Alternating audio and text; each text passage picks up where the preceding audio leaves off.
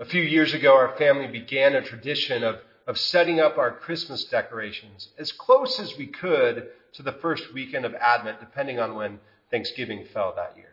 And then we would leave them up for as long as we could, kind of get the most out of Christmas as we could until Epiphany. Now, traditionally in the church calendar, in the liturgical calendar, Advent, it ends on Christmas Eve, so in a few days, in the season of Christmas really begins on Christmas Day, lasting for 12 days until Epiphany, the day when we, we celebrate the arrival of the Magi, or as we affectionately refer to them in most pageants or nativity scenes, the wise men. Now, the Magi, they were the last to arrive at the manger. In fact, most believe that they didn't really arrive at the manger at all. They came well after Jesus was born. Some think maybe a few months later, some think a year later, as long as, as maybe two years later. But just like the others who were there that we've been talking through during this Advent season, the innkeeper, the shepherds, Mary and Joseph, the journey of the Magi to the home where Jesus was born has something to teach us.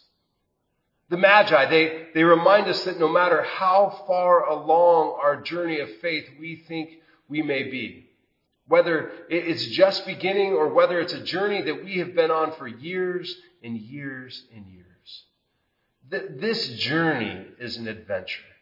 Their story invites us to take risks on that adventure, to, to find joy on that adventure, and to ask questions along that adventure. Most likely the Magi, they were traveling from, from the east, so from Persia or somewhere around modern day Iraq or Syria. And it makes sense then that their journey would have, have taken some time. So starting in the Gospel of Matthew, chapter 2, we read this.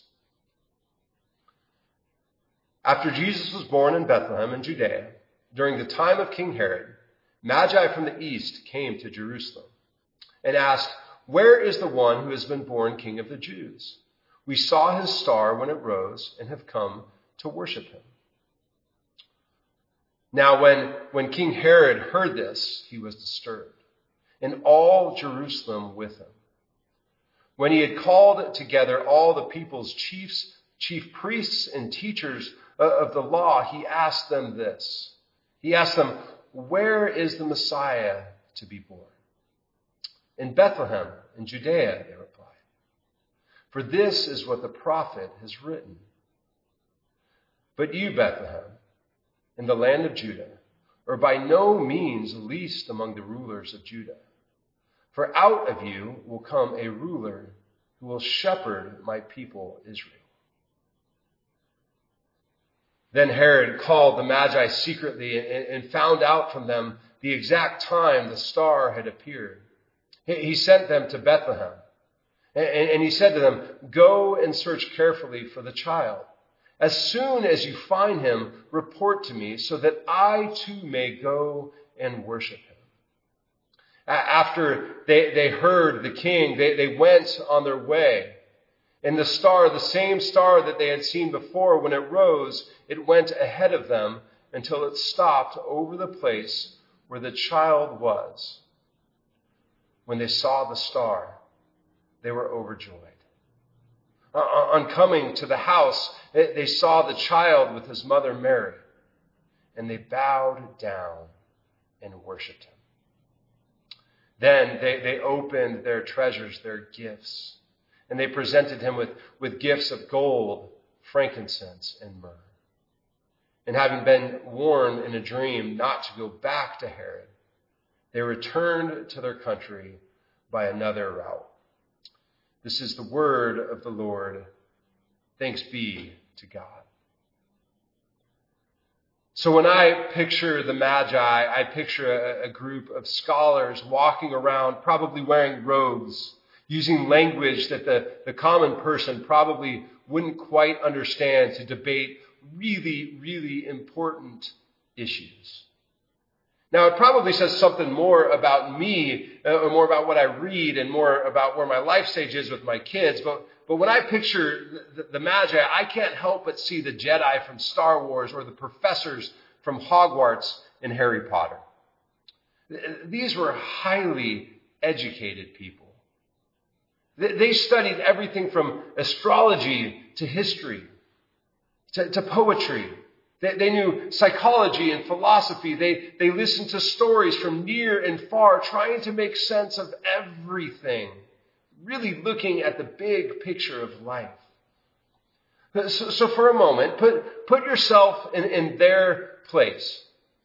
You, you, you, probably would have heard at least one or two stories about a Messiah.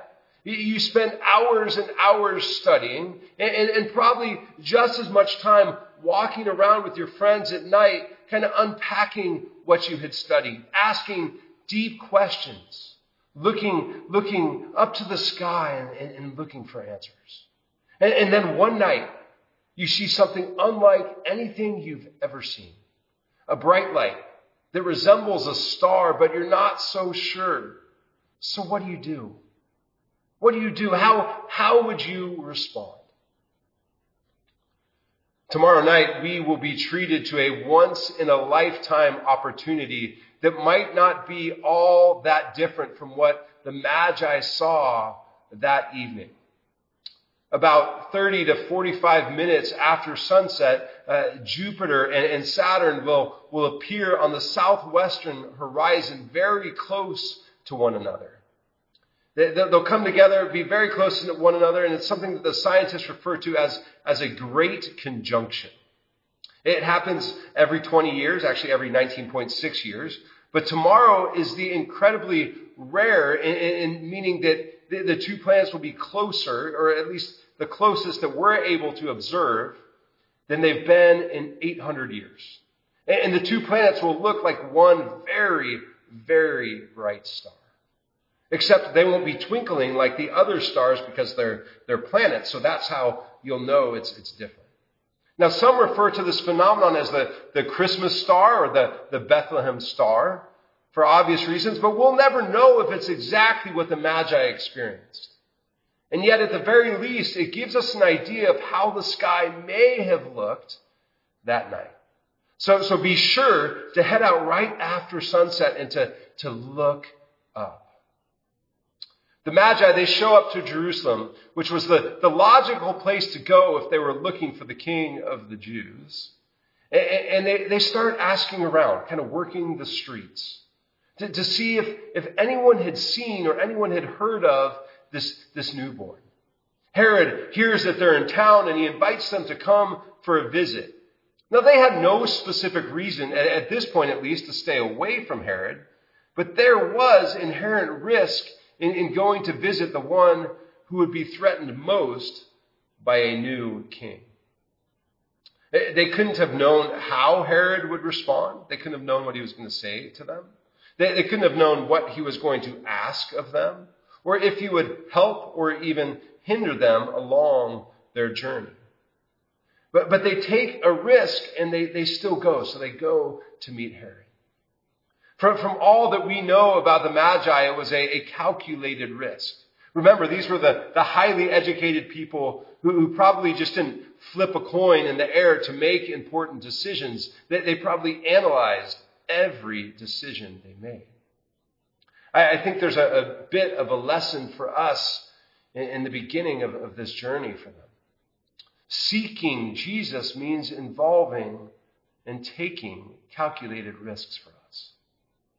Now, I don't think it, it, it, means living recklessly or, or kind of throwing caution to the wind, especially in a season like the one that we're living in right now.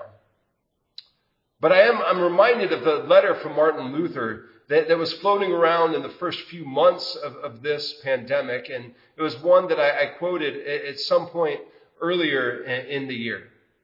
He was, he was writing to a friend uh, writing to a friend who is also in ministry, reflecting on his role around the bubonic plague that, that was there around 1527. And, and he writes that he would ask God for protection, that he'd take all of the preventive, ne- preventative measures necessary that, that the doctors and scientists recommended, and that he would encourage others to do the same.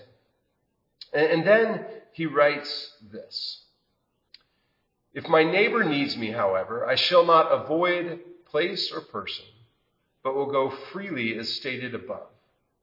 See, this is such a God. This is such a God fearing faith because it is neither brash nor foolhardy and does not tempt God. God fearing faith, neither brash nor foolhardy. One that doesn't tempt God. What a great definition for faith that involves calculated risk. After leaving Herod, the, the Magi, they, they see that star again, and it leads them to a house in Bethlehem. Now, I used to read the story of the Magi with the star appearing at the beginning of the story and then reappearing after they had gone to, to Herod, and, and I read it with plenty of skepticism. I mean, how convenient. The star just shows up whenever they, they hit the road, whenever they, they begin their adventure. How convenient. But while reading about what's going to happen tomorrow night with Jupiter and Saturn, I, I found out that it's, it's possible for a cosmic event like this to be visible for an entire week or sometimes more than a week. Which is the case this year, is the case this time around. This conjuncture, it will be the brightest tomorrow, but it would, will continue for, for a week. So you'll be able to see it all week long. Scripture tells us that, that the Magi, they're overjoyed when they see this star, and that that joy overflowed on their journey. But then it overflows even more as they get to Mary and Joseph and Jesus as they worship. They bring gifts gold, frankincense, and myrrh, which is where we usually get the idea that there were three wise men, but, but Scripture doesn't say that there were just, just three. It just says that they brought three gifts gold, frankincense, and myrrh. And while they're there, they're, they're warned in a dream to take a diff, different path home, to not return to Herod. The star leads the Magi on an adventure that, that invites them to ask questions, both along the path as they, they search for Jesus, and I imagine as they question what Jesus' birth meant in relationship to everything else they had studied. It, it carried this adventure, it carried calculated risk. And it also involved great joy that led to worship. Friends, may we see our journey of faith, friendship, and service as the same type of adventure. Amen.